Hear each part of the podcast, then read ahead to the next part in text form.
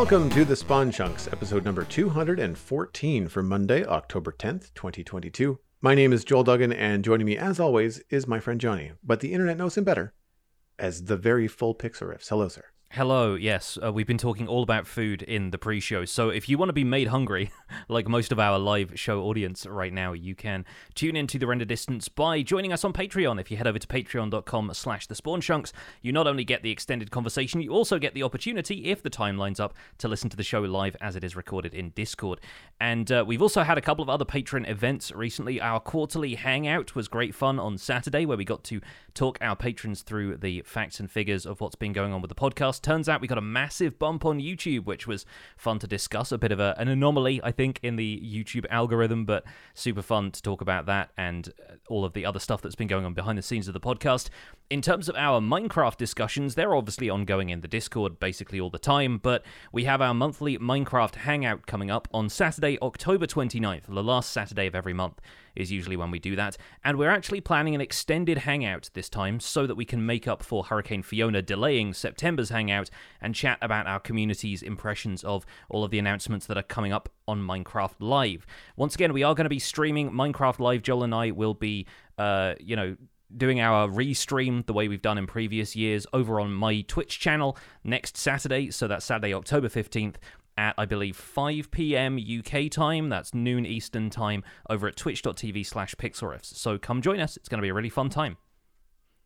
And that Minecraft Hangout, the uh, quarterly Hangout, uh, will be going out soon, probably today ahead of publishing the episode. I had intended on doing it yesterday, but the Canadian Thanksgiving food coma had mm-hmm, other yeah. plans for me. Yes. and uh, so, with Canadian Thanksgiving having been this weekend, I presume you haven't had that much time to log in and play Minecraft. But have you been up to anything on the Citadel the rest of the week? Uh, not a ton, but yes, uh, I logged in on Saturday. Uh, I tend to be focusing my main streams on other games during the week, but now the weekends are very, very much uh, focused on Minecraft. Uh, however, I did miss Sunday with the holiday. Uh, so the Taiga Hill Mansion continues to uh i don't want to say plague me but i just it's a big build. Like i'm on like stream 10 or 11 now uh working on it and i'm at that stage where i, I just want to get it done. Mm-hmm. so um i'm trying not to rush it. I'm trying to make sure i still take the time to do things right. So the stone balcony that faces south on the uh, on the build was what i uh, wanted to tackle because it's one of the last remaining outside parts that has only had like the basic idea frame up. Like it looked kind of like unfinished, very much unfinished. So I went through and added texture and changed the shape of it a little bit and made sure that the the battlement sort of matched the other side and like basically taking all the design cues that I've established in the Taiga Hill mansion and applying it to the balcony. So it wasn't hard, right? You're just kind of looking around and saying, what have I done on other walls? Oh, I did that stair and block combination with um, pressure plates on top. I'll do that again. So like th- it wasn't difficult, mm-hmm. um, but it was time consuming because I kind of fell into the landscaping trap of like, ooh, here's a cool opportunity to have a really cool handcrafted cliff that kind of overhangs the river and it would make sense that the stone balcony would be propped up on some sort of stone cliff so i spent a, t- a lot of time removing the kind of weird minecraft grass and dirt edge and replacing it with a solid stone edge. I'll be going back in and, and, finishing that up later with like, you know, moss hanging over and vines drooping down and things like that because uh, it just looks way more solid. This is a big house and it looks a lot better when it looks like it's put on bedrock. Like it doesn't look like it's not bedrock in the game, but like bedrock as far as like the earth would be concerned. Yeah, yeah. You know, uh, it looks more stable than sitting on a dirt hill, you know. um, so that was fun. Uh, and I'm trying. Uh, there's a couple of spruce trees that are are naturally occurring there, and I'm doing my best not to cut them down. Uh, I might shift a trunk here and there, but I, am doing my best not to cut them down because I like the fact that they kind of nestle up against the the the the mansion, and it makes it feel like it's been there for a while. And uh, it makes it challenging because you're kind of like, where am I? Like, what block am I looking at? I can't see. I got a tree in my face. Like, it's so I'm trying not to get you know too fed up with them and cut them out. But one thing that was fun is around the back um, of this um, cliff, I was kind of working my way up because I kept on having to fall down in the river and then work my way back up. And as I was coming up, I realized that there's this natural sort of staircase in the dirt next to what is the walled back garden. Now, I don't have a picture of this because it only just dawned on me like at the last 10 minutes of the stream. But I was able to put in a staircase that is open. It's not covered up in any way, but from the river, for all intents and purposes, you can't see the stair. So it's kind of like the secret stair that I just kind of stumbled upon and realized, hey, wait a minute. If I put another tree here and if I keep the stair really close to the garden wall and and keep things one block higher on the riverside, then it's not really blocked, but it feels like a secret staircase. So mm-hmm. I put that in and I have a little little one by or two by two by two stone like dock or like a river access you know like you're just kind of imagining like how somebody's scooting away in the night or something like that into a boat and getting away or whatever. And i just i like that kind of stuff. It kind of helps the building and the area feel more lived in. Uh, it'll probably look like more like a foot trodden path than anything that's laid out in stone. Um, i did lay some stone down quickly just because i wanted to kind of like make the note in the world put a stone path here or path here and then i'll go back later and probably make it look more like wood and dirt and roots and things like that and make it look a little bit more um, natural. But yeah so that that's all that's all i had time to do. Um, but it was fun. It was it was good to kind of mess around and and have at least the points now where everything's laid out. I'm not making any big spatial decisions. It's more about like the time it takes to like you know get your cracked bricks and your deepslate and sure yeah. your, like your stairs and your pre- like do all the detail stuff and there's a lot of trial and error there. So it's it's not difficult work. You just kind of like i just kind of want to get this done because now there's the inside kitchen there's the back garden and i think that's it. So we're pretty good. Like i think next weekend i might be able to finish it Nice, yeah. Always good to put a button in projects like this, and mm-hmm. I think that it's cool that you've had that happy accident of like the path down to the river. That seems yeah, like a cool, fun. a cool idea. Like you can you can project so many fun ideas onto that. Like maybe the people who own this house have earned their wealth by like maybe smuggling goods or whatever. So like if they've got exactly. a secret path down to the river, then people are unloading stuff that you know maybe they're paying a little bit less for, you know that kind of thing. So there's there's some cool stuff that you can you can bring into a Minecraft build just by implying that there's a bit more use there than you might expect otherwise. That's fun. Thanks, man. Yeah, it's been good. Uh, what's been new in your Minecraft world this week? Uh, so, not exactly new, but on the subject of smugglers, actually, I can finally talk about the Tumbletown Bandits because this is an, an, experience that I designed for somebody else on the Empires server once again, and it took him a little while to discover all of it to the extent where I was happy enough about it to say, okay, I can talk about this now, I can put out a video about it now he's seen everything that I wanted him to see. So this is another kind of custom dungeon experience for Jimmy, who's playing a sheriff character out of the uh, the Badlands biome that's kind of south of where my base is. And I wanted him to have some bandits, uh, in this case played by a group of pillagers who had been bootlegging terracotta out of a base in his mesa and uh, I, I, wanted him to basically be aware of the new mechanics that allow you to convert mud into clay and get renewable terracotta that way and initially he only discovered half of it. So I, I ended up building an entrance that was just a natural cave that I expanded into something that felt a bit more like a mine shaft, and then there was some shelves with mud stacked up there and a couple of blocks of other things, and there were a couple of pillagers guarding that and then that led away down to an area where there's just a barrel, but I'd concealed like a mechanism that started an elevator that took you down to the lower half of it. Well, he found that barrel, opened it up, didn't hear the pistons moving that reveals like a target block that he was supposed to fire at to activate the elevator, I'd left a couple of crossbows lying around just to imply, yeah, this is a pillager operation. He didn't put two and two together. And so he thought those two pillagers were the only ones running the show. So he brought in like a TNT minecart and made a big deal out of blowing them up and then was like, see you later, guys, and didn't see the rest of the stuff that I'd built downstairs in the section that you had to get to through the elevator. So I had to go back. I had to prompt him to return. And so he, he, they'd set up a uh, a terracotta shop basically. I I built a terracotta shop in his base and with a big hot air balloon over it so he couldn't miss it.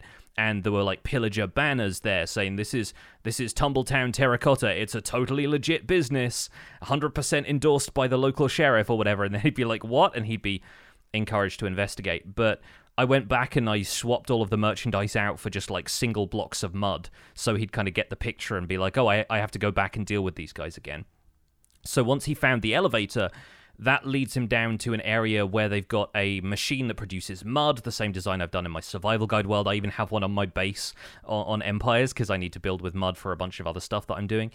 And that has like a mine cart that goes through to the next room where I've got a bunch of dripstone trays that turn all the mud into clay, and then a, an auto smelter at the end of the room that's kind of smelting everything, turning it into terracotta or bricks or whatever you can make with clay. So I put all of that together, and I had this little puzzle in there that was like, there's an iron door, which if you see an iron door in something that somebody's custom made for you, you're you usually take the approach of, well, I've got to figure out how to open that, right? It's like it's going to be part of a puzzle. And there was a sign nearby above a barrel that said, like, bosses only, prove you're the boss. And so what I'd done is bring a couple of pillager captains in, and I'd set up one of those key systems where it only opens a redstone mechanism, it only opens the door if you throw a specific object into the barrel, everything else it just discards. And so I figured if we have a pillager banner in there as like the key item, then I can make sure he he kills one of these pillager captains. It turns out he just broke the iron door. he just like took his pickaxe straight to it, right? So First of all, completely in character move for Jimmy. Like his sheriff is like such a pushy character and like he's it felt like it was in character for him to do that. So I wasn't mad or anything, but I thought it was it was really funny to see him just yeah, take the most direct way to solving this problem and not even think about whether or not it was a puzzle. He was just kind of breezing through the whole thing. Killed all the pillagers and once he'd gone through there, he didn't really get what the mud machine was, and he just kind of looked around a bit more and was like, Well, I own this place now. And then he left. The funniest part of that being, he didn't get rid of the bad omen effect before he went back to his base, and by the time I had finished building this, he had started doing stuff with villagers. So he went home and immediately started a raid at his own base that was nothing to do with me, uh, which I was quite happy with, because it looked like the bandits were like coming for revenge at that point. Like they sent the boys around to deal with him. Um, but then the last thing was obviously I'd once he'd seen everything, I kind of went, oh, okay, I can put out my making of video. And one of the other things I'd done was set up like a, a, couple of hidden chests here and there. Like at one point, you could look into the distance where these shelves were built around this ravine. And on the other side of the ravine, there's a target block in the shadows. And I thought if he spots this, then he can shoot it with a, a bow or a crossbow or whatever. And then it opens a chest nearby for a split second. You can see this chest and if he stands in a certain place, he'll be able to turn around quickly and open it. And that had like a bit of netherite and gold and some stuff in that was like one of the pillagers had kept like his secret stash there.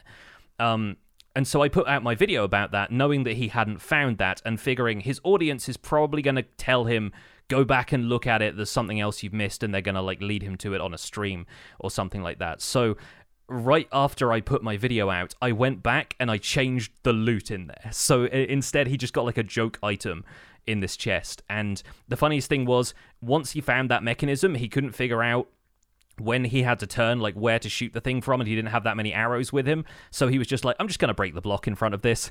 And so the fact that he'd broken his way into the second puzzle was kind of perfectly comedically timed with the fact that I'd swapped the loot out for something that was completely worthless. But I, nice. I like I like the way that came together. It was just a, a fun little experience, a bit of back and forth, a bit of like a, a kind of a gift, but also a prank at the same time, which is my favorite way of doing pranks and now hopefully he knows a bit more about the mechanics of making renewable terracotta and people don't have to mine out the entire uh, mesa to get the terracotta that they want uh, yeah pranks like that where you're you're going to be giving something to someone is always is always a lot of fun i think mattcast uh slimed my house early uh-huh. on on uh, and so like basically put a big slime cube around my little my little um place. So it's easy to remove because slime is super simple. Yeah, it breaks away. like one punch. Yeah. Yeah, and it was early on. I I don't remember whether I had a slime farm at that point or not, but but he did. And so when you can encase someone's log cabin in slime and like you get to keep the slime, like that's that's a lovely gift. That's like know? a couple of stacks of slime blocks, probably. Oh, yeah. easily, easily, yeah. probably closer to four because it was like it was like eight blocks or ten blocks high by you know seven by nine or whatever it was to encase my my house because uh, he couldn't go too close because I had like bushes and things, so he had to like not destroy the foliage, you know. Mm-hmm. Um, but yeah, that those kind of stuff things are fun. We don't do a lot of story or puzzle things on the Citadel. I'm just I can't think of any situation. There's been pranks. There's been fun little pranks, like silly little things like putting a, a chicken in a two by one with a pressure plate connected to a note block somewhere near someone's entrance or something like that. Like nothing, nothing crazy, but like um, it's more. It's not really like a puzzle. It's more like just find the thing that's annoying you. That's Yeah, all you really sure, have to do. Sure. Um, but I, it would be fun to do stuff like that. And and Alistair is very into the redstone thing. He does a he has a very intricate network of like stargates at his Avalon build, hmm and so I could see that kind of a thing uh, be happening with with the with the um puzzles, like doing a puzzle for someone else, like you know, like for Cosmic or myself or someone to try and get some stuff. We've done some gifts like wrapping someone's house in a birthday present when it's their birthday or the creeper prank stuff like that but i i Mhm. don't like it was a, the creeper statue i should say um don't grief your friends with creepers it's not fun Yeah. Um, uh yeah like i can't think of anything else the only other thing i can think of would be like games alistair's got a bunch of mini games that are very heavy on that kind of like red you build your own redstone mechanic within the game and then you invite people over and it's meant to be fun but then also meant to like the idea being like you have someone that's very compassionate like cosmic come to a sheep game where the sheep die yeah. uh-huh. and and it makes that's it the makes, prank. yeah and it makes the other people very uncomfortable because Yeah. you have to burn a flower or burn a sheep and then they're like but i don't want to do either you know Yeah, and, and you're just like choose, and the light switches Yeah. on in the background. Yeah, Yeah. I, I I see this basically as an opportunity to create mini games for people on a server that is Hmm. otherwise we don't tend to do the mini game thing all that much. We're a very build focused server, building up our own areas, our own lore and towns and everything like that. And I think it's it's rare that we get the opportunity to do that in a way that makes sense for everybody's story and doesn't feel completely out of character for somebody who's trying to do a more serious bit on the server. So that's what I'm I'm seeing this as an opportunity to do is create little custom experiences for people, maybe little parkour challenges, maybe more kind of think your way through it puzzles. And having grown up watching game shows like the Crystal Maze was one of the kind of uh, the game shows I used to watch growing up, and there were always different types of challenges that they would do. It was either like a physical thing, or some puzzles, or something that was just a complete mystery. And I'm thinking that way every time I design one of these. I've got another one coming up that's going to be a more of a variety of challenges that I'm really looking forward to designing, but I won't say too much about that yet because that's spoilers for the next couple of weeks. Yeah, yeah. I guess that's the challenge too as a content creator is like you want to share stuff, but then you you can't you don't want to spoil it for the other players as well. Yeah, and that was the difficult thing with Jimmy because with the the skull fort, the pirate fort that I built for Joey Graceffa's series, we discussed that ahead of time. He told me roughly what he wanted, and I just went and did my own thing. And the whole point was that he knew it was there. I just had to lead him to the exact location, and then he'd experience it all because he'd never seen it before. Whereas with Jimmy, I had the challenge of him not asking me to do it. I just wanted to do it on on my own and mm. have him discover it. And so he wasn't looking for something specific once he was there. He was just exploring it in a more natural way. And I'm learning a lot about what it means to guide people through that experience and how obvious I have to be with some of the stuff so that somebody who's maybe paying a little bit less attention or doesn't know what's going on is still going to take the hint and explore as far as I want them to. So moving on into the news this week, we have, of course, the mob vote coming up on October 15th at Minecraft Live to talk about uh, Tiny Jens and Tiny Vu and Tiny Agnes are all back. Uh, there was an introductory video that gave us a brief hint at the three mobs that will be voting on this year's Minecraft Live mob vote. The first mob is the Sniffer, an ancient mob which players can bring back from extinction by finding its eggs underwater, usually in ruins. Once revived, the sniffer loves plants and will sniff out ancient seeds for the player. These ancient seeds will grow into new decorative plants. The second mob that was revealed is the Rascal, a mischievous mob that lives in caves below Y0. It loves to play hide and seek, and if you can catch it three times, it rewards you with an item to help your cave exploration. The example given in the video was an enchanted iron pickaxe. The third and final mob candidate is the Tuff Golem. Much like other golems, players can build this golem, and if you add a wool block to the construction, the golem will spawn wearing a matching cloak. Tuff golems spend most of their time as statues, but can wake up and roam around randomly, then return to their original position. They will display the items the player gives them, or will pick up a nearby dropped item if they don't have one already. There is also a summary video uh, talking about um, the three mobs, when you're going to be able to get to vote. Uh, a reminder that this year is that the mob vote will happen in three places a special Bedrock server, the Minecraft launcher, and on Minecraft.net. And to quote Mojang, to make sure the process stays safe and fair, you will need to sign in with your Minecraft account to cast your vote. The vote opens October 14th at noon Eastern Daylight Time and will be open for 24 hours, closing when the Minecraft Live 22 broadcast begins. Yeah, so obviously the mob vote is going to be our main discussion this week. There's a lot we can do to pull details out of these videos, and there's some speculation that we can indulge in, although I will remind everybody that it's probably a good idea to rein in those expectations, at least until the mob vote has happened and we get to contribute to the development of these mobs by giving feedback. But there's a lot of people making some pretty big leaps of logic from what I've seen in discussing these things to think like, well, maybe this can do this, and you know, we can we can talk about maybe all day. But I I like what we've seen of these so far, and I'm really excited to talk about them in our main discussion. So we can move right into chunk mail then. I think it might be best to save everything for the main discussion. Uh, you want to grab the first one? Yes, yeah, this one comes in from Skunkitis, which is, again, an itis that I'd prefer not to have. Uh, but the subject is combining mechanics. Uh, if you want to email the show, by the way, the email address is spawnchunkmail at gmail.com. So keep them short and sweet, and we'll try and read yours on the show. Uh, this one says Hello, Joel and Pix. I've been thinking a lot lately about combining mechanics in Minecraft to create new content. One example I thought of was combining the growth mechanic of bamboo with the leaf mechanic of big drip leaves to make a palm tree for the desert. As palm trees grow, their fronds droop, and the new fronds grow straight out of the top. During each growth phase, the old fronds could change state until they're pointing down, maybe even turn yellow like real palms. A palm tree that is 10 blocks tall could have several layers of fronds, all in different orientations. Other mechanic combinations are running through my head, but I'm trying to keep this short. What mechanics would you combine? Thanks for a great show. Skunkitis air high five Joel and Pix from across the room. Well, air high five back. Yeah, I like the closing line. I thought that was fun. Uh, bamboo actually grows in a similar way to way, the way that they described palm trees. I have several bamboo plants in my living room, and one of which, after 15 years, is taller than me, uh-huh. and uh, but cannot support itself though. Like I have to tie it to the wall so it doesn't droop over. Yeah. Um, but uh, but yeah, it would be it would be interesting to see trees like that grow in Minecraft, where they would start maybe four or five blocks tall as trees, like as a solid like one by one meter block, and then as more leaves appear, they would grow to a max of like ten.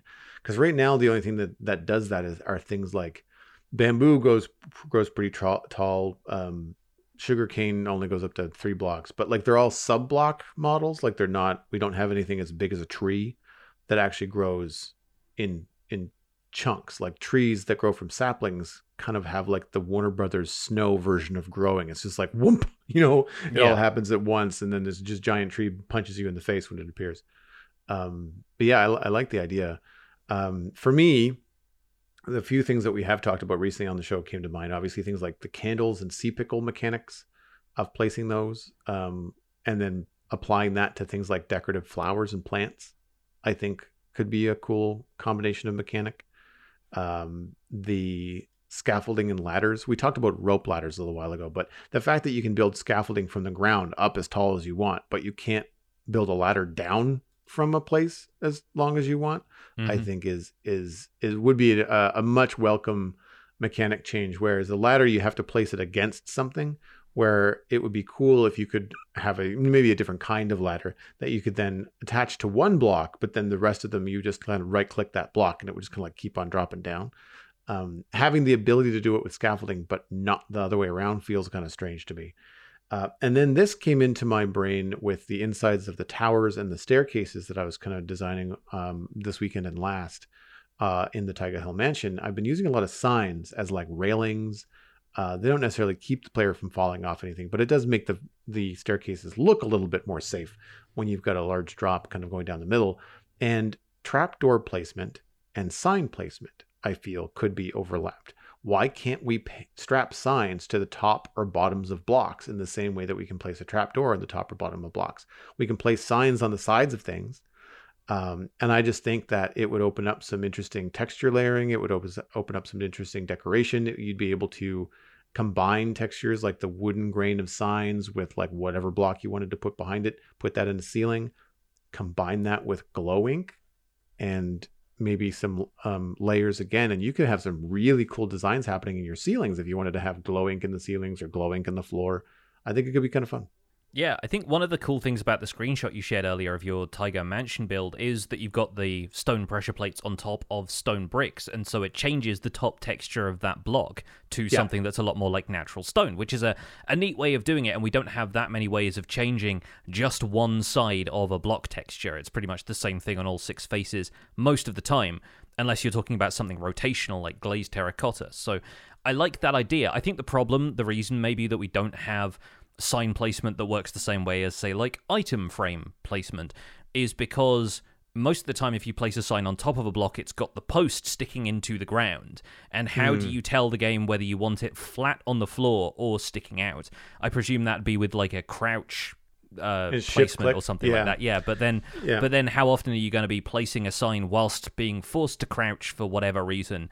And uh, you know how difficult does that become for mobile players? And there's there's all kinds of like edge cases that I think build up to a case against being able to place signs differently on the tops of blocks. Bottom of blocks though entirely fine with. Even if it turned out to be like an upside down version of the top of the block sign where you had just a sign dangling from the block above I think that'd look quite cool. So I'm I'm with you on a lot of those and especially on the other points you've made like scaffolding, being able to place ladders downwards, and like uh yeah having the decorative flowers. The decorative flower thing with being able to place multiple of them on the same block is even something that they could potentially apply to the decorative flowers that the sniffer is going to look for. But again we'll right. just we'll discuss that when we we look at the the mob vote stuff. Um personally i think pulling a, a detail out of skunkitis's email here I, I would love leaf aging to be a thing that doesn't just cover decay, in the same way that copper aging mechanics are a, a thing that you know allows it to cycle through the different states of of the block before it reaches its final age. I I would love that in relation to an update that maybe tried to emulate seasons in some way mm. and having mm. a, a, leaf aging mechanic, but like copper, allowing you to change it and and and freeze it in place obviously waxing the leaves isn't going to quite work but i mean like you know maybe bone meal a leaf block and it preserves it in a certain age or something like that i don't know um I think stuff like that, and and we've talked about this on the show in the past with like having iron blocks be able to rust, and we we talked about tree bark, I think recently. Um, but then in an ideal world, I think we would have many different blocks able to show their age. At which point, we'd obviously need a better way to handle all of those variants in the creative inventory and the player inventory. But that's going into the inventory management debate again. I do think aging mechanics would be a really neat thing to combine with a lot of existing stuff in Minecraft or see expanded into future additions to Minecraft in a way that would leave players with a lot more leeway to make their builds look older or uh, you know give more organic variety to organic blocks like leaves like flowers any of that kind of stuff like it, imagining a, an aging mechanic happening to bamboo, right? Like bamboo, when it grows in Minecraft, is that kind of very vibrant green color. But what if it yellows a little bit with age? What if it kind of dries out in a certain way? And what could players then use that for that would allow them to diversify their approach to using bamboo in builds? I think there's there's plenty of mileage to be had there. I mean, I mean, I would say I wouldn't say precedent, but like a good example would be like the bamboo scaffolding that we make is beige, like it's yeah, a yellowy yeah. beige. It's not green. Because it's been it's cut down and dried out and whatnot. Yeah, yeah. exactly. And I I like the idea of having bamboo as a building material. I think I've seen lots of mods do that, where you have like a bamboo fence or a bamboo wall or a bamboo door, like that kind of thing. I think they've been green in the past, but I think some mod packs might have had both. You could have like a a, a dried bamboo door versus a green bamboo door, depending on how you wanted to roll. Mm-hmm. And uh, I, I, like that idea. I think that's that's a lot of fun.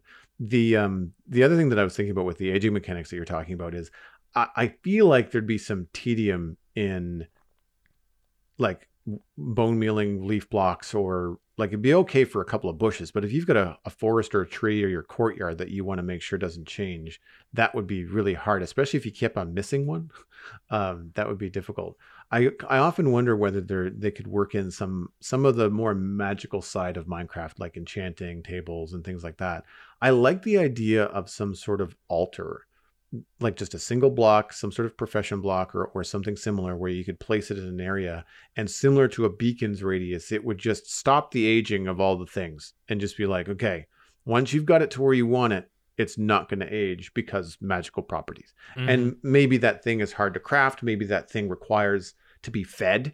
You know, like maybe it constantly eats something so that you have to not just make it, um, but you have to supply it with a constant thing, which could be automated from Redstone. Like maybe it maybe it needs bone meal, for example, just yeah. of, you know, for something easy to do. Well, then you hook up you know a bone meal farm to it, and and you have to hide it underneath your your grounds. But if it's silent, which hopefully it is, then everything in your area, including your copper, including your you know other things that might age, um, will hold their hold their kind of pristine look.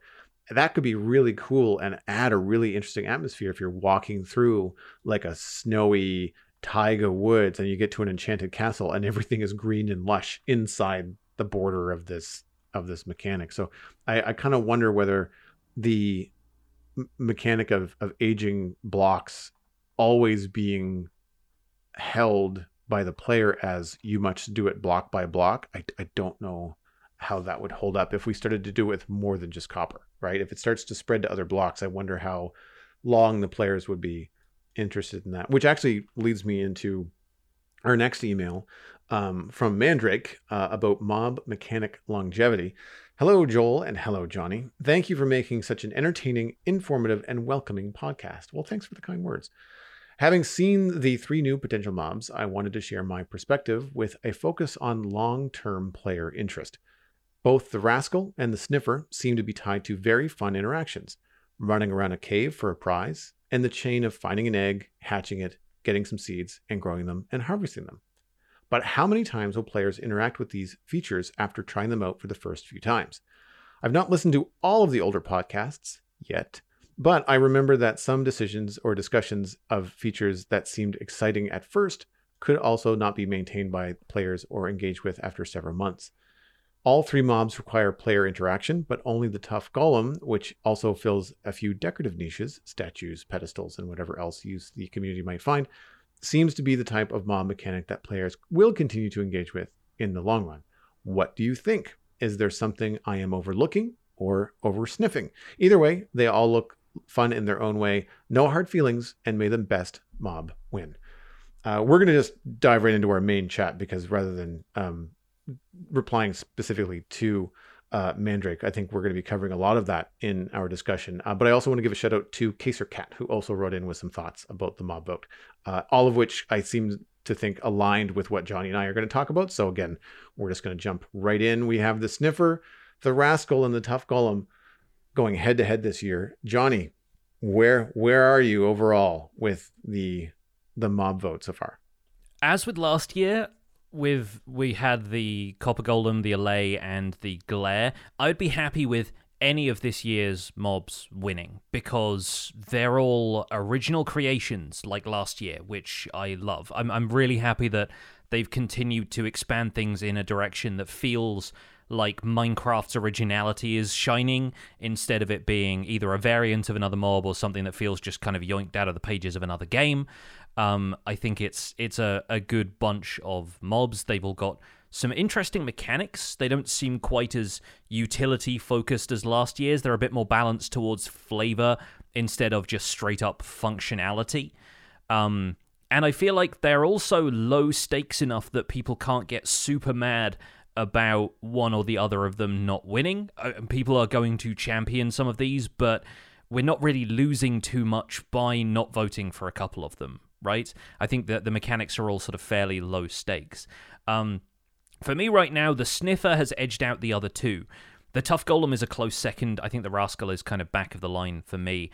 And I think that's really because the Sniffer has the most in depth description of everything about the mob.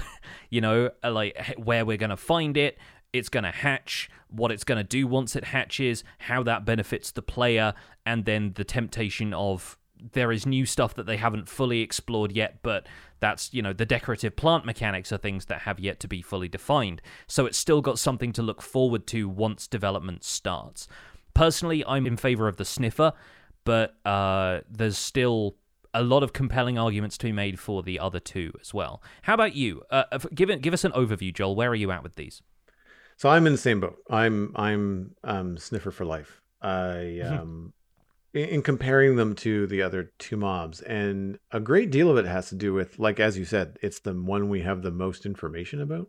Yeah. Uh, but to Mandrake's point earlier, uh, I think the sniffer is tops for me because I feel like it's the one that we're going to be able to interact with the most and i feel like it's going to have that longevity right? Like it's if if you are going to be decorating with these plants you're going to want more of them and that means you're always going to be interacting with with the sniffer.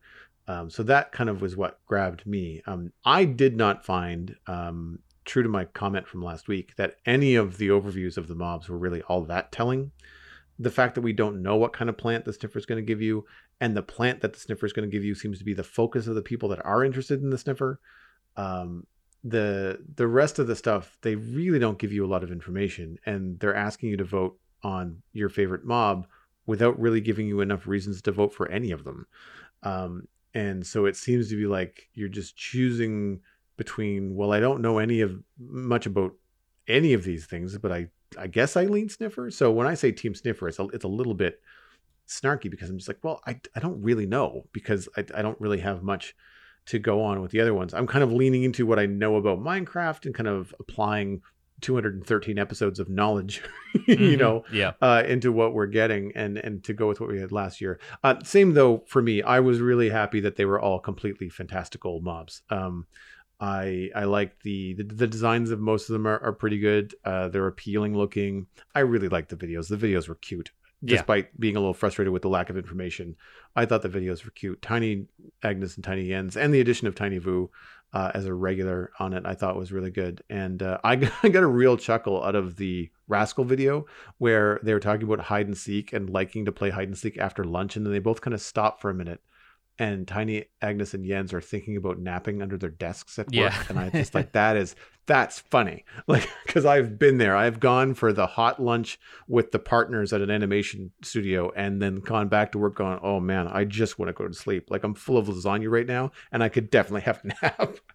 uh, I've definitely been there. Um, so yeah, like that kind of stuff was all great. I, I like the, I like the pixel art presentation of it. It feels very Minecrafty, but it also has its own unique thing and doesn't tie them to to sh- like by doing the animations they don't show them in game and therefore can um, manage expectations. I think a Yeah. little bit.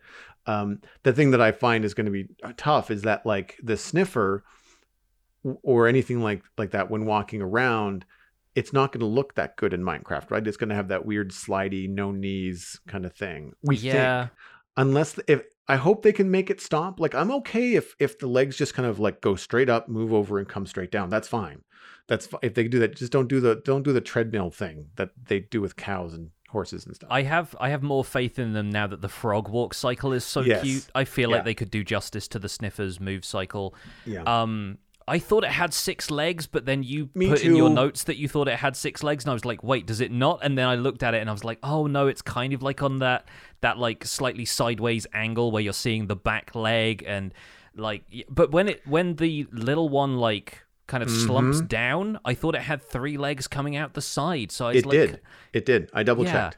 That's why I was confused. Yeah. Yeah, I, I really I, I hope they give it six legs now because I think that'd that'd just be a fun thing. Like uh, obviously it complicates the walk cycle a little bit, but I, I do like the idea of there being some kind of in between between like a, a cow and a spider. You know?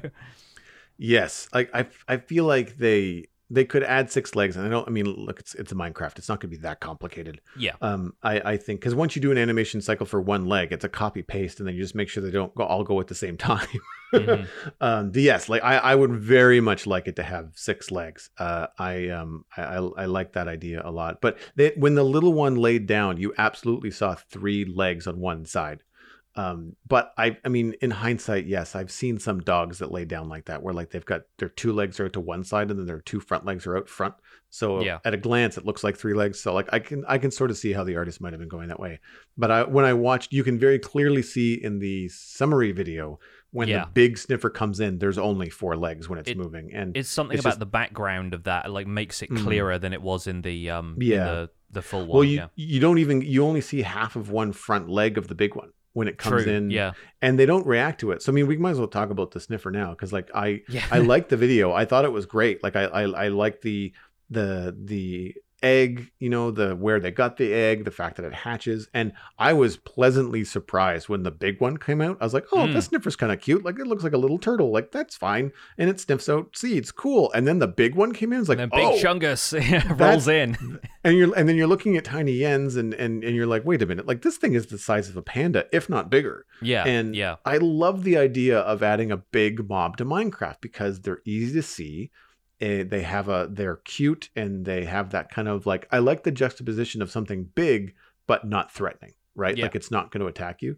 And I mean, I you know I know it's still just a pixel animation, and but I love the design. I like the mossy back, the the lumbering. It's mostly nose, which makes sense Yeah. uh, and and I just like the idea that it has this. It it does you know for all the times we've mentioned Avatar: The Last Airbender on the show, talking about mystical mobs, like it has a platypus bear kind of feel, It does. you know, or yeah. or a Pokemon, but not in a bad way. Like it still feels very Minecraft. It still feels very unique, but it just has that cool kind of like real animals don't have grass growing on their back, you know Yeah. uh, it has a like a never-ending story kind of vibe to it, and I, I I thought it was very very appealing. I liked the idea of it just as a mob to have around because like when you're looking at it, like okay, so I'm gonna want these. They're gonna sniff out seeds for me. I probably don't want it to wander off, so I'm gonna make probably a bit of a corral for it. I'll give it some room. You know, maybe the mechanic requires it to have room rather than just a couple of blocks, so people don't put it in like little cells. But like, what does a what does a sniffer farm even look like? like we all know what a cow farm and a horse farm looks like because we've driven by them before in our lives mostly you know or seen them on tv but what does a sniffer farm look like? Who the heck knows? Like Yeah. it's such a cool inspiring animal to like build around to build for. Um, they're very appealing and cute so you don't you want to make their lives happy like that kind of i like that about it. I think it was a really good presentation as far as the appeal of the mob. Yeah. um yeah and and i I- I I I kind of want a little bit more out of it. Like I was talking, I think I mentioned this in the Discord. I can't remember whether it was mine or ours, but I like the idea of being able to ride it. Right? May- yeah. Maybe Mhm. it's slow and not worth your time on land. Maybe it's as fast as a boat in water. Like I don't know. It's an aquatic mob from where the eggs come from, right? Like I just it could be a really interesting mechanic. Like if you want to make a Elytra uh not always the best way to travel, like make a really fast water mob that's cute as nails. Like why not? Yeah. Yeah, and I I love the design of the sniffer overall. Like I'm a sucker for anything with big floppy ears and a chill disposition. Um, and there is like you, you mentioned Pokemon, and some people in in our Discord live chat are are kind of you know reading my mind here. It it looks like a Pokemon called Appletun, which is from the m- most recent generation of Pokemon, give or take. And it's just a big dragon thing with floppy ears and like half of an apple over its eyes, so it kind of looks like one of those like Highland cows with the fringe almost. And it's Yep, got this mhm. big apple pie bump on its back. And yeah, like they're really cute that way. And so yeah, I, I really like the design of them. I don't know if they would make them rideable on account of a they're an ancient mob and like they've talked about like you know animal preservation and that kind of stuff before and also it's cool like the the aesthetic of riding them would be fun but in terms of transport they're not really going to add a whole bunch that you know a decent horse and a boat isn't is it's not going to be Yes. the Yeah. I- ideal kind of way of of traveling for anybody unless you want something that's really good and amphibious. And we don't even know if they swim. We just know that you find their eggs underwater. Does that mean they lay the eggs underwater? Or are they, because they're an ancient mob, are the, the ocean ruins kind of the key to that? Like they had these Right. sniffer eggs in these ocean ruins because whatever civilization has left the ruins behind yeah, herded these animals at some point. Um, Right. a couple of other interesting things about it. The fact that it grows from an egg, and that's not like a Minecraft spawn egg, which is a convenient method of spawning mobs in from creative, even if it does kind of loosely imply that everything in Minecraft is reptilian in nature or a bird. Um, they they they hatch from eggs like the way turtles do, um, and and that is part of the the mechanic that they've you know mentioned. So I I think we can kind of imagine them being kind of lizardy as a result. They kind of look a bit like a snapping turtle. Do we breed them the way turtles do? Do we feed them some stuff and then they go and lay their eggs somewhere? Do they go and lay their eggs underwater or on land? And then, like, do we even breed them at all? Or do we just need to go and find the eggs in order to revive them? Do they lay eggs in chests or something like that? There's a lot of um, a lot of different options there, which I think are kind of fun in terms of how we can explore the the life cycle of these things. The other thing I've heard about this from the community is that the lore implications for the world's history are another selling point for the sniffer. I mean, for a start, the fact that they give you a bit of new value to ocean ruins, which are kind of an overlooked structure, also means they're guarded by the drowned. Maybe they come from a similar era. There's a few things we can think of about there. But also the fact that they sniff for things links them to the Warden, which is the only other mob that does that so far. Although the Sniffer is providing a slightly more benign uh, reason to sniff for things versus the Warden, where it's trying to hunt you down. So I think it's kind of fun that we have like the the smelling mechanic getting used in a in a more positive context now that they've introduced it with the warden and it kind of implies that maybe the two of them are related although looking at them appearance wise you'd never make that connection so it'd be curious to see if there is anything there. The fact that one's from an ancient city, one's an ancient mob, is that really related, or does that just mean there's this whole forgotten era of Minecraft that players are left to speculate about? That's an interesting idea. I never made the connection between the sniffing of the warden and the sniffing of the, the sniffer. It's a lot of sniffing in one sentence. Uh, but I liked the idea from an audio standpoint. Like with the warden, you're looking for the sniffing to like, where is it? How close is it? Does it smell me? Should I be on my way? And then the other thing here with the with the sniffer mob is that you're looking. Well, I'm listening for it sniffing because I want to know whether it's found seeds or not. So sniffing is a good thing. It's a good audio thing to hear, right? So if you're in the sunshine and you hear sniffing, good. you know, there's a sniffer nearby. If you're in the deep dark and there's sniffing, bad news, mm-hmm, right? Yeah. So like I just I I like that that juxtaposition, and and I think that it's interesting that you know um, the audio is going to play a point in that. And to your point about the reptilian thing, I was thinking more platypus. Yeah, yeah, yeah. Than than reptilian, but but yeah, it's it's got a weird it's a weird mix in a good way. Like it's a really it's a very inventive, very um, curious mom for sure. The uh, the egg laying man- mammal vibe is yeah, it's an mm-hmm. interesting mm-hmm. one. Um, so the functionality of these things, they dig up new old plants is how I've been thinking about it. They they they give us new plants which are only going to be decorative according to the blog post specifically. The video doesn't mention it, but I think it may be in the video description and it definitely confirms that in the blog post that basically they sniff out these ancient seeds, you plant the ancient seeds, you get very specifically decorative plants. I wonder how those vary from the plants we already have, because if they are flowers, then that's cool. They can provide some aesthetic detail to an area, but they aren't flowers that we can crush down into dyes like some of the existing flowers. I would presume not, because they're not looking to fill out the color palette of of dyes because I think it's kind of fun still that we have you know cactus and cocoa beans and those are the incentive to go out and get the colors that you wouldn't be able to get any other way. But I think aesthetic plants, thinking about the ones we have, we have stuff like ferns and small drip leaf, if you don't count bone mealing them to turn them into big drip leaf. Those are the ones that are purely aesthetic, really, in their current forms. And I think that's interesting because the sniffer giving us the opportunity to find new ones of those and projecting a little bit here, but what if there is a greater variety of those in the same way that there is with, say, tropical fish, for example? Suddenly mm. you hmm. have a whole category of plant that can be a lot more varied, and yeah, potentially that gives us some fun things to play around with, although. From the way they've described it so far, nothing mechanical about the plants themselves. So you'd be left to just decorate with them and that'd be it. Yeah, it seems um, unique plants is how they describe it in Yeah. the article, and um, and they have a question mark in in the video. The the plant comes up like a question mark, Mhm. uh, but it's it's very vine like. But I think the only reason for that is just because it's meant to shape like a question mark.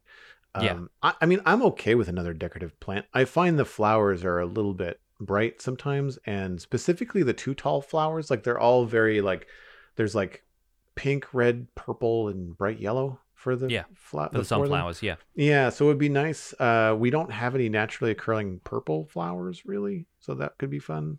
Um, there's um, I'm trying to think about other colors of flowers we don't have, but most of them are there, and other colors we don't have you wouldn't necessarily want like gray or brown.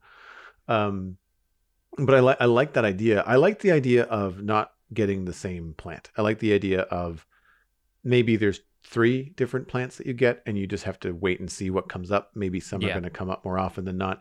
Because I, I think like if it's one kind then are they going to maintain um, the mechanic where is if you get one say it's a two tall flower that comes out of the, the, the ancient seed can you just harvest that one and then go bone meal it because then no one's going to want to deal with a sniffer for more than Yeah. once Right? Right? Yeah, that's the other thing. Is like Right. how how viable is the reuse of this mob and like how often would you be expected to come back to it for its initial purpose? Yeah. Or is it like crops where you can just break and then you get three more seeds and you don't need to worry about that after that? But if it but if it's a mob that is digging up these ancient seeds in a very specific area and these seeds are producing one of three different kinds of plants and it's random, then like having a sniffer farm where you're constantly going back to see whether you have enough of your favorite, you know, could be kind of cool.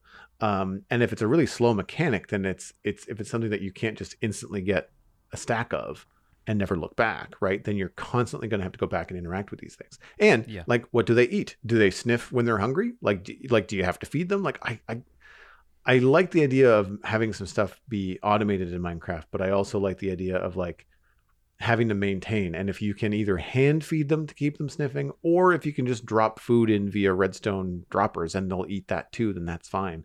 I think that either way, it creates a project or something to do for the player. And I think that that that to me is cool because like I can already imagine like you know a big you know area of grass if that's what they need to sniff in.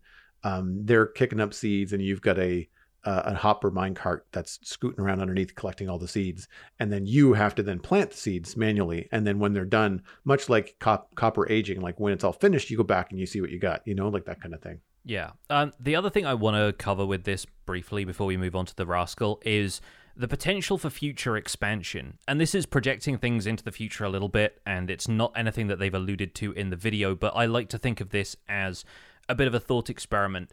If the sniffer digs up these ancient plants and players enjoy that mechanic, it incentivizes Mojang to reuse that mechanic in future.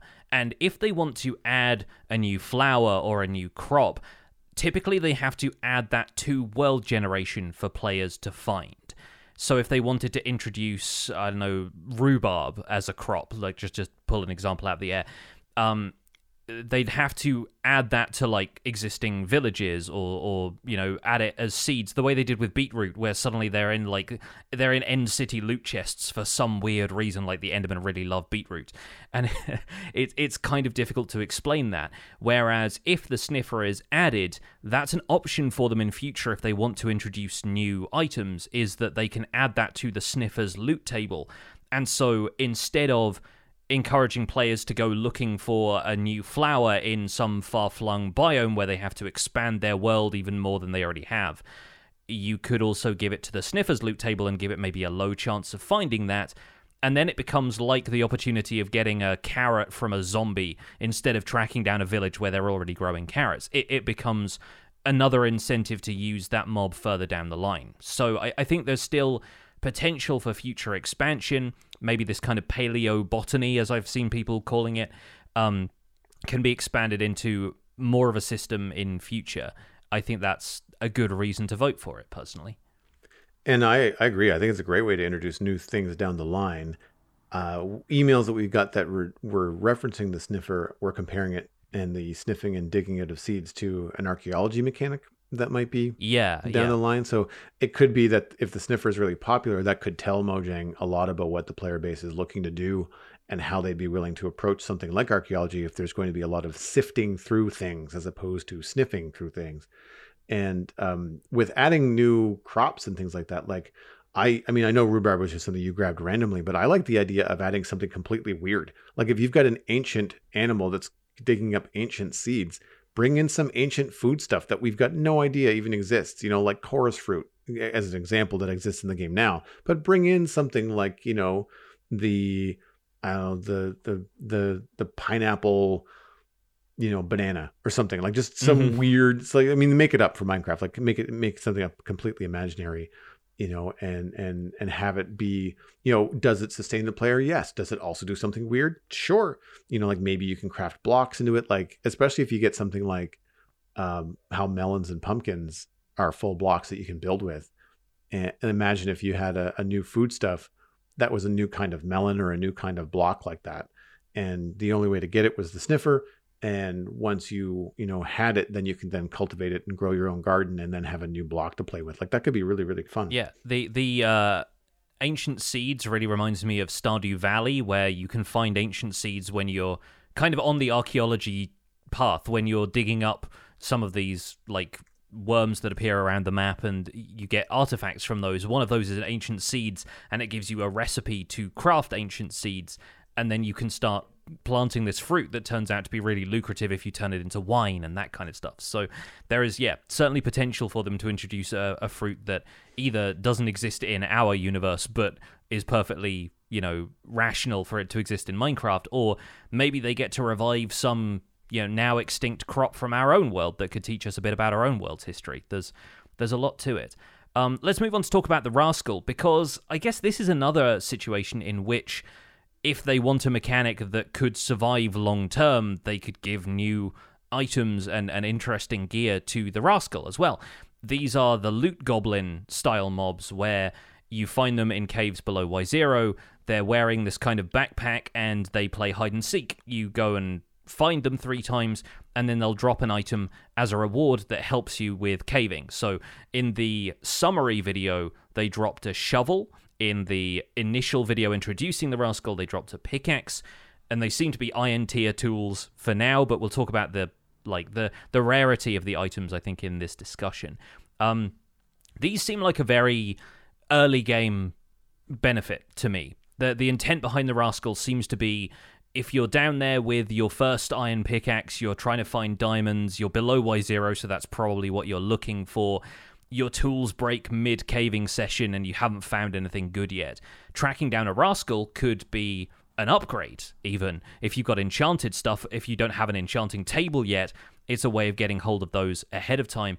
Or it's just a neat way to, yeah, score fortune, or it, it can just be a way of getting hold of a you know a, a, tool that maybe has just broken on you and you're having to return to the surface if you spot a rascal you think okay maybe i can go caving for a little bit longer. So it's got that early game thing, but then as far as late game stuff goes, it needs another type of item to really give it the edge, I think, because players aren't really going to players are probably going to ignore those when they're just grinding for diamonds late game if they want to use them for currency on a server or something like that.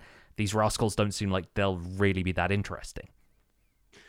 The early game focus is what kind of caught me and made me kind of think, all right, well, this probably isn't something that I'm that interested in. I think it really kind of um, brings a, a, good example of um, Mandrake's point from their email earlier, which is sure, it's cool. And yeah, it's going to help people early game. Uh, I can see that being useful. But I mean, like, my world is five years old. And I, anecdotally, I think I see a mix of people that have long term worlds.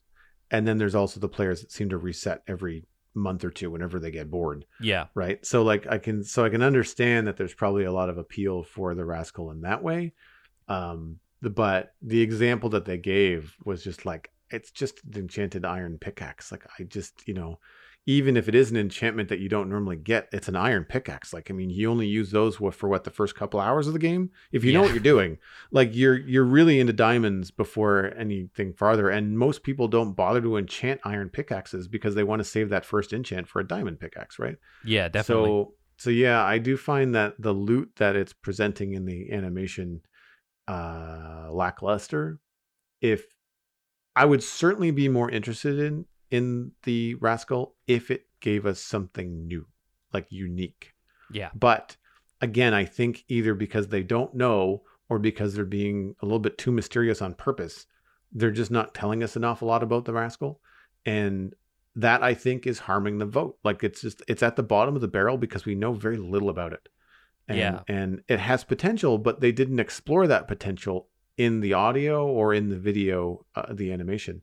Yeah. Um, and I also, um, and I don't want to slam the design too much, but like it's the least appealing of the three. It's really, it's not, it's not like it's that imaginative. Um, when you compare it to something like the glare from last year, uh, I feel like that was really unique. And even though I looked at that and said, like, well, I don't really need that mechanic, but it is really cool and cute, right? Yeah. Like it had a really unique look to it. The, Uh, the, and the this- angry lettuce making like grumpy noises was just yeah that, that, Right. that was I Yeah. can get behind that as an aesthetic Yeah. if nothing else Yeah, and I can see the challenge of trying to design the rascal and have it not look like the glare, right? Because they're they're gonna have kind of similar hide and skittish personalities, and so like some of the attributes that you might want to uh, apply to it um, to be different. Like I'm I'm glad it doesn't have a big villager nose, right? Um, but but other than that, it just it looks like a gray um, blaze, right, with a hood on. It like it it just it tends to it just doesn't have a, a wholly unique shape. And like think about the the copper golem from last last year and how squat and wide it was compared to the Allay that was skinny and light and flying around, and then the glare was kind of like this mix of the two. And I like feel like here we've got this great big sniffer. We've got the the golem, but the the golem and the and the rascal are very similar sizes in terms of the the Mm. tuff golem yeah you know so like i i feel like they could have gone like maybe they could have gone with a floating mob in this one but again if they did that then that seems like a lot like the glare you know like i i understand the rock and a hard place that they're kind of in with Yeah. the with the rascal but yeah for me it was the lack of information and i can't say i'm on board with the hide and seek thing either Yeah, I was Um, going to say that the hide and seek mechanic seems like it'll appeal to younger players, but us old timers are going to find that a little a little tiresome. The, yeah the the thing that I was curious about was like what happens after they finish the hide and seek game. Can you just grab them again? Like if you spam click these things, is it going to let you? Probably not, right? This is something that they'd have to balance, but yeah if it disappears almost like the way a wandering trader does, then that also maybe lessens its potential for other things. The the first thing I thought of when they said, "Oh, it just drops an iron pickaxe," I thought, "Well, the item isn't very useful, but the hide and seek mechanic could be leveraged to turn it into a mini game. Like if you capture a few rascals and then you release them into a player-made maze." You give players a time limit to find the rascal, and then you use the amount of items they're able to collect as a score. Highest score wins. You've got a mini game almost built in right there. So th- there's like there's potential for stuff like that that you could use it for. But the big question then is like it's about balance, really. Like, can you trap it? And if you can trap it, can you then farm it? What counts as hiding for the rascal? And can that mechanic become exploitable in some way? And if it's exploitable that way, will Mojang ever consider giving it more valuable items? And is that more fun for players than having it teleport away like an Enderman does or despawn like the Wandering Trader does? I think it's cool to have these things pop up once and then throw you an item, but that lessens its long term potential for, like I said, stuff like being able to use it in a minigame, having one just running around your base to add a little bit of variety, and occasionally it throws you an item when you find it hiding in your chests or whatever. Like, I, I think younger players are going to find them cute, but I think more long term players, players who want to just get the most out of the Minecraft experience, could find some cool ways to use them if we're allowed to. you want a really useful item to drop to a player during during early game mining is a a satchel like a bag yeah, a bundle that and know this this thing is wearing a backpack in the design, and a lot Mm-hmm. of players immediately jump to the conclusion of like, oh, it's going to drop us a backpack. We can get a backpack out of this thing, and it's like, Mm. well, can we though? And like, at, at what point does giving you stuff like that in the early game just negate all of the interest in going and getting shulker boxes later, or you know, Yeah. an ender chest or something like that? There's there's got to be a very fine balance of that kind of stuff. So again, the potential for the rascal really comes down to the stuff that they couldn't mention in the video, probably because that's all of the stuff that they'd need player feedback on. Once it was voted in, they'd say, okay, how much is too much? You know, if you put the effort in, you can get diamond tools from a village before you ever go caving. And if players want to go that route, then they can. Is it then okay for us to give diamond tools to the rascal? Or does that seem too overpowered when you're down there caving and the first thing you encounter is a rascal? Then again, for the folks who like to speedrun the game, is a rascal encounter that makes or breaks your speedrun going to be a really exciting opportunity for players who prefer that style of gameplay? There's a few options there, but it has to be a very fine tuned experience for it to be appealing to as many people as possible. I, yeah, I I kind of wonder, depending on how this is balanced, how long it turns before it turns into rascal whack a mole.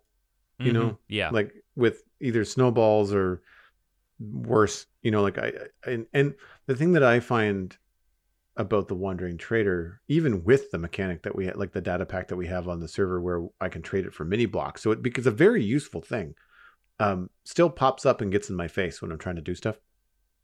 And on the wrong day, he doesn't last very long. Yeah. I'll I'll check the trades quick, but if he's got nothing to offer, he's done. And it's not a I'll let you wander around. It's like, no, no, both you and your llamas are fish food because I just I can't stand the constantly pop up in the player's way just to make sure that you see me. It's just like if if the hide and seek mechanic is such that it pops up all the time uh, and is always in your face, like I mean, I'm going to hit it by accident while I'm mining. Yeah, you know, you know, swing a pickaxe at it. Yeah, exactly, exactly. So I don't, I don't know. It's, it's, it's definitely the bottom of the barrel for me in terms yeah. of the the mob vote. So how do you feel about the tuff golem? I was going to say, let's talk about the uh, the thing that's in the middle of the barrel right now, and and looks the most like a barrel as well, I guess. Uh, so the tuff golem, design wise, is probably my least favorite um, because it's the it's another golem thing. Uh, we obviously don't have as many golems as we think we do because we talked about the copper golem, but that never got voted in. Um, I think the fact that you can decorate them with different wool blocks and kind of like the llama carpets, they have like a different cloak um, for their their design. Almost like a poncho, because it seems like they're holding that out, and that's the thing that they're displaying the item on, almost like on a velvet cushion. You know that that's maybe what gives their design the edge is an element of personalization. If you have a color scheme for your base, you can theme it around that, or you know your kingdom or whatever, or you can have a whole rainbow of them if you want to. So design wise, yeah, I'm not as keen on them as I am. Certainly not the sniffer. I think the sniffer is adorable, um, but I think in terms of functionality. They're, they're cooler than people think. A lot of people are saying this just seems like a moving item frame but I think there's somewhere between an item frame, the Allay, and the Copper Golem from the last year mob vote. And that's really where I'm on the fence because as statues, they're pretty cool. Like I like my item display options. And on Java, we can't give regular items to armor stands by default. So that's really something that's going to split the vote when it comes to Java and Bedrock players, because Bedrock players can already hand an item to an armor stand because theirs spawn in with arms and opposable many of the Java players listening to this are probably thinking you can do that, and that's just you know people taking data packs for granted at this stage. Um, but I think the problem for me is with the idea that the statues can choose to randomly walk around. Um, it, it just happens at random, according to the video, at least, or at least that's the the impression that they want to give. And if they're decorative, I don't really want them moving, even if they return to the same place afterwards, which the summary video explained that they would. I, I don't really like the idea of them just all stepping off their pedestals at once and going wandering around my base.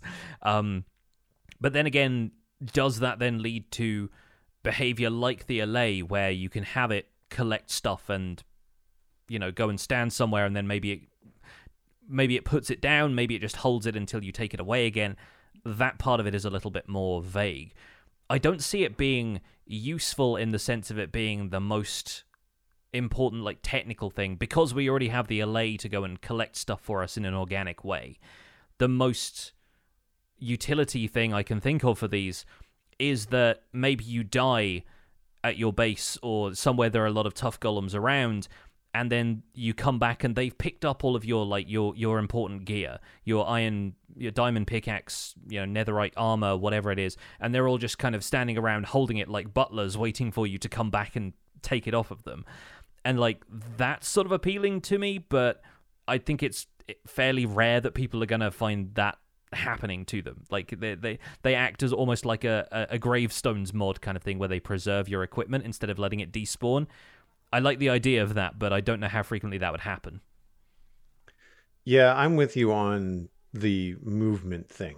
I think they're an appealing looking statue and and they're cute in in that they're very blocky and they sort of look like villagers with their nose shape and and things like that. Um, and while I did like the sound in the little animated short that they made and how it sounds like grinding stone, like as it moves around, uh, I'm with you. Like if I've got something there to display something, I don't want it moving. That's why I put things in item frames so they don't despawn, they don't move, uh, and and they don't pop off of chests. You know, like if you have them on the side, that kind of thing. And and I feel like this players for me, as far as you know, keeping in touch with the community as best as I can, seem to want more and more control and less random stuff. And when I first saw that the golem was going to randomly move around, I thought, like, who wants that? Like, it was just my gut reaction was like, why? Why did you want it to randomly move around and randomly pick up items? I mean, great that it returns to its spot. Now, I don't know whether that was an edit and adjustment after the fact. The fact that it returns to its original spot seems like it's something you should have included in the Golem video, not in mm-hmm. the summary video. Yeah. So I don't know whether that was a lot of player feedback happening at once and then quickly pivoting, but animation takes a long time, and I don't know how quickly they could have edited in an extra line about it returning to its place. Uh, it is a fairly simple animation, but still, like I, I don't know whether that was always planned. So that that to me was a communication fail on the first video. It was like, well, if it returns to its original spot then would have been nice to know. But then also, how is Tiny Vu losing his hats if they always go back to the same spot? Yeah, right. like it, it, doesn't make a lot of sense. Um, unless he's leaving his hat somewhere else and these things are randomly coming up and getting them and returning. Which brings me to a point like if you put a golem in a neighbor's base on an SMP, like is it going to randomly walk into their base grab something and then return back to that location which is i don't know how far that range is but like could you grief players you know. But then how often do players leave important things just floating as items on the ground? Yeah, it's, Never. it's going to be picking up rotten flesh and like skeleton right. bows and like half broken stuff that you've thrown out of your inventory yeah. at that point. Exactly right. So like I, I don't know that it it needs to display things like that. I mean, I could see it as a really cool way to decorate your sorting system. Like if you've got a cool you know storage system and you want to put a bunch of golems around there all holding items that represent what's in the chest behind it. Great, that's cool. Uh, it's better than an item frame that's that's in the way of the chest, you know, that you have to click on. So that like that's fun, but like I, I don't want it moving if that's why I'm using it, you know. So if there's a way that you could, you know, as you mentioned, make it stay still, then sure, I can I can see this having some interesting appeal. I do like the whole build it with a different color wool and you get a different color color like um what's it like a tunic, whatever you want to call it. Um on it and it's um I do find it strange that it holds it up because it does sort of look like a kilt but then when yeah. it holds an item with it it's like you're lifting your kilt up my friend. Like, yeah, it looks a little it looks I know it's a little stone figure but it, it just it does look a little bit funny um to me. That's just my cartoonist brain um going with that. And but I like the idea that you can change the color because like with you know, an iron golem or, you know, the snow golem that we make now, they all just kind of come out the same. So yeah. being able to change the color of this is is is interesting. Um, yeah. or, think, or at least the color of its the color of its of its tunic. I think the personalization is really the selling point there. Like, mm-hmm. I, I think if we were able to control the roaming around behavior, like how you can tell pets to sit or follow you, then that yeah. might that might be kind of nice. I, am just not sure what else I would do with them. Like with the Rascal, I immediately thought of a mini game idea. With the Tuff Golem, I'm struggling to think of what I would want to use them for aside from just decoration. And if you if you're only planning to use them as decoration, then just give us statues. Like don't give us statues that occasionally move around. I like mm-hmm. the idea of expanding the golem family of mobs into something a little broader, and it's a cool use for tuff, which doesn't have anything other than a solid block right now. But I still think it misses the mark in terms of overall appeal to players. I think it'd be a fun aesthetic detail, but I think the moving around mechanic, unless there was some other dimension to it that we don't know about it yet, could potentially fall a little flat. The only thing I could think of was if you give a bunch of items to tuff golems and then splash them with invisibility potions, first of all, because they're an entity, you'd end up with the item just floating in midair because you, you, you can still see items that invisible mobs are holding. And then if they're just holding them out in midair and these tuff golems decide to roam around, suddenly you've got a bunch of items just floating around your base. And I thought the the look of that would be kind of fun. I'm fairly certain you can do that with Allays already, in which case it doesn't really add much to the game for me. Um, yeah, I'm I'm curious what the crafting process is going to be for a regular tuff golem if the wool blocks aren't necessary. If they're involved, I can see it being yeah, tuff block, wool block, pumpkin. But if it's just tuff block pumpkin, we run into the problem I was talking about last week with the uh, plank golems Right. and stuff from from Minecraft Legends. Is that like, do you put one of these down on a tuff floor by mistake and suddenly you've got a statue there you don't want and then you've got to kill it or move it and you've got to wait for it to move before you can place the block back there and reconsider your life choices i don't know for certain if the tuff golem is going to appeal that said i still would take it over the rascal because of the variety because of the the personalized touch and because it's got more of a utility than giving you some items that are mostly going to be useful in early game. I can see it being something that players still build with in late game as a decoration. I just don't see the appeal of it beyond being a decoration. Yeah, for me, wrapping things up, I'd say that you know two of the three mobs introduce random behavior, which is not my favorite mechanic in the game. So that's Sure, subjective yeah. for, for me, and that's why I think that I, I definitely am, am going sniffer with the vote because of the fact that it is something we can interact with. It has something that is predictable. As far as we know, it's got predictable behavior to a point. They could still introduce a little bit of RNG, and that's fine. I mean, it's a video game. I get it. Um, but I, I feel like the, the the things that are random about the rascal, it's like, well, that doesn't give me anything I would want. I don't see the appeal. It seems like kind of a pain in the butt to go play hide and seek with this thing. For a lot of well, again, effort in versus reward out doesn't seem to balance out for me. Uh, and then with the golem, it's the same. It's the same thing, but it's like it's the randomness is in the movement. It's like, but th- this is thing that I don't want to move, and you have designed it to move randomly. Like it Yeah. seems like not only does it move, but it moves randomly. It's like you're making it's like it's you're giving it a function that I don't want, and you're making it annoying. so like it's, it's like I, I know I'm going to extremes here, but like these are just my gut reactions from the first time watching these videos. Yeah, like I don't yeah. see the appeal to this at all. Again, I like the design of it. I think it's a neat idea. But like you, it's like just let us make statues. Like how cool would it be to be able to make different statues that are the different stone types that we have? You know, Yeah, something Um, that's a bit more diverse than than armor stands, or, or has Yeah. its own like a slightly chunkier aesthetic than the stick Yeah. figures that we're used to.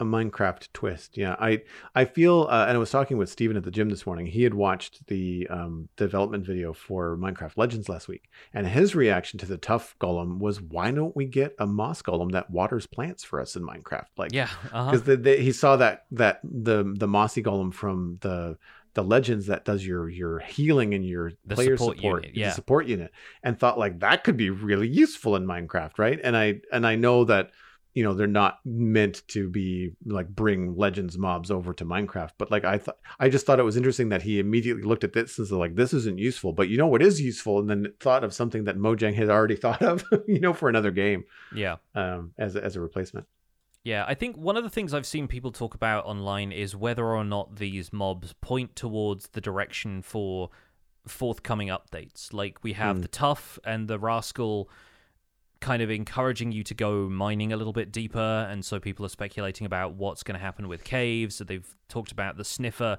feeling like it's linked to an archaeology system. Honestly, I think that kind of speculation we can set aside because none of the previous mob votes have really given us any clue as to what update was arriving.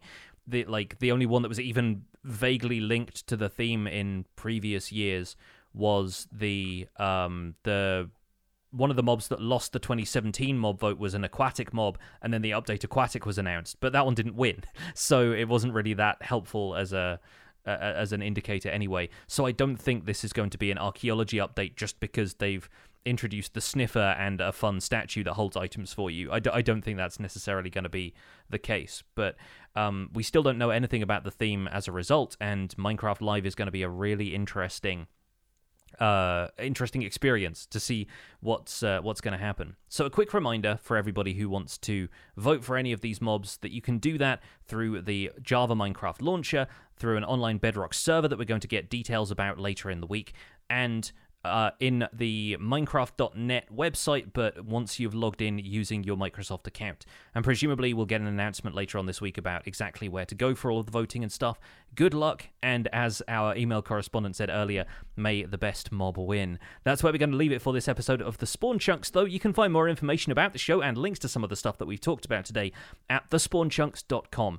The music for the show is composed by me, and The Spawn Chunks is proud to be a listener supported podcast. If you're getting some value out of the show, why not consider putting some value back in? You can do that at patreon.com slash the spawn chunks. Joining our community where you pledge at any level gets you an invite to our patrons only Discord chat. You can listen to the show live when it's recorded in Discord every week, and you can also listen in to our monthly Minecraft audio hangout later this month, where we'll be talking all about what people have been building in Minecraft and also people's feedback on what happened at Minecraft Live. We're currently at 335 patrons, which is up three from last week, and special thanks go to our content engineers, Hunter555, Jumbo Sale, and Yitz. Thank you for your support on this episode. Sharing the podcast with your friends is the easiest way to support the show. You can find us at The Spawn Chunks on Twitter and Instagram. Personal recommendations are by far the best way to share the podcast. Just poke a friend in the arm from a safe distance and say, you should listen on iTunes, Spotify, Google Podcasts, even YouTube. Really, wherever you can find a podcast, you can find The Spawn Chunks. And hey, while you're out there, leave us a rating and a review on your favorite platform, whether that's iTunes, Spotify, whatever it is. Those go a long way uh, to help us find new listeners as well. You can email the show at spawnchunkmail at gmail.com, and the RSS feed is linked on the spawnchunks.com. The patron only RSS feed is on the Patreon page. That's where you can listen to the render distance, the extended version of the podcast. My name is Jonny, but online I go by Pixlriffs. You can find most of what I do at youtube.com slash pixlriffs, where I try to make sense of this bizarre and wonderful game in Season 2 of the Minecraft Survival Guide and Empires SMP. I also stream three days a week on Twitch, although streams are hit and miss here and there whilst I've still got family visiting. But you'll find me doing behind the scenes work for the aforementioned YouTube series whenever I have a chance to get online. I'm also the voice of the unofficial Hermitcraft recap, which is still going strong. You can find that through a quick YouTube search. And aside from that, I'm at Pixlriffs on both Twitter and Instagram. Joel, where can people find you online? Links to everything I am up to online can be found at joelduggan.com. You can also listen to The Citadel Cafe, my other podcast about sci fi and fantasy entertainment, and that is at thecitadelcafe.com. This past week, Stephen ESC and I hung out and talked about the mid season of Lord of the Rings, The Rings of Power. So that was a lot of fun. You can follow me at Joel Duggan on social media and Joel Duggan on Twitch, where I stream Minecraft at weekends, Lego on Friday, and filling out the rest of the week with Satisfactory and maybe a first person shooter. Stay tuned. Thanks for visiting the Spawn Chunks. The world outside is infinite, but you've only got one vote. Choose wisely.